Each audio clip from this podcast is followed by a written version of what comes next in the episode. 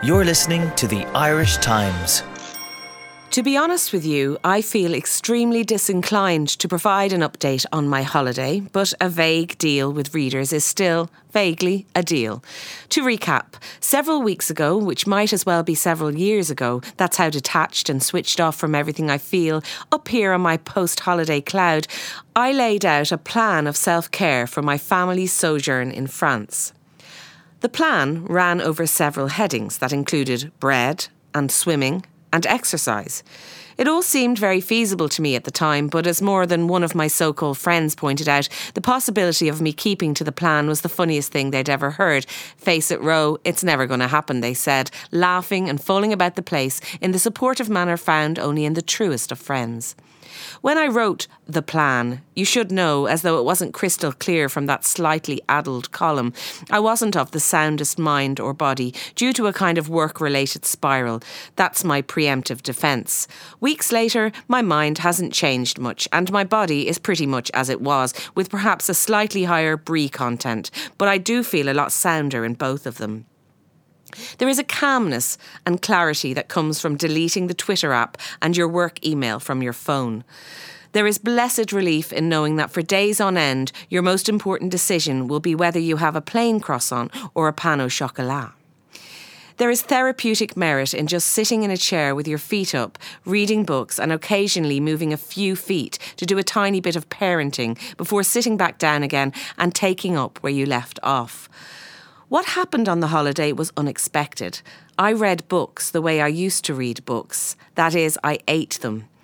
I finished, I would announce to a disinterested audience every couple of days. That's my fourth one, my fourth, I'd proclaim excitedly. By the time I closed the final page of my sixth, I felt almost back to my old self. On a good day. Back to my good self, you might say. But, le sigh, I suppose I better get on with it. A vague deal is a deal. Bread.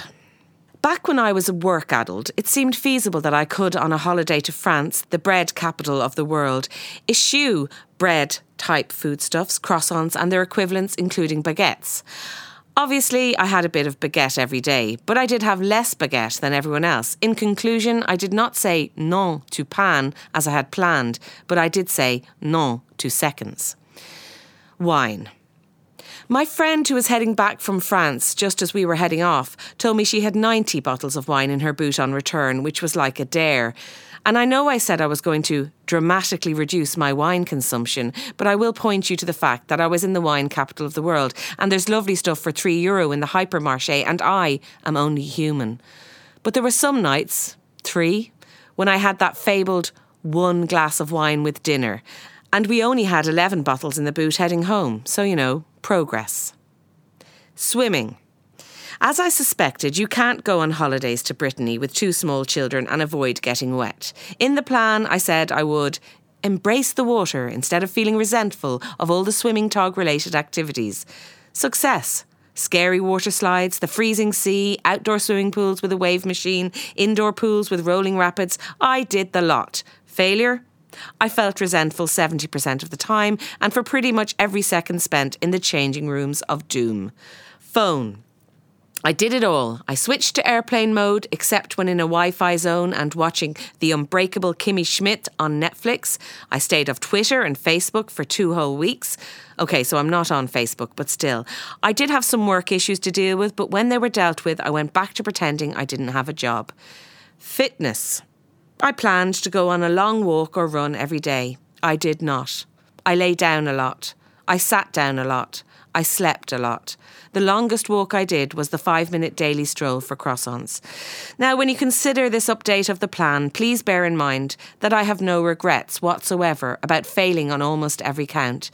If this is what failure feels like, rested, calm, unburdened, lighter of soul, then I think I prefer it to success.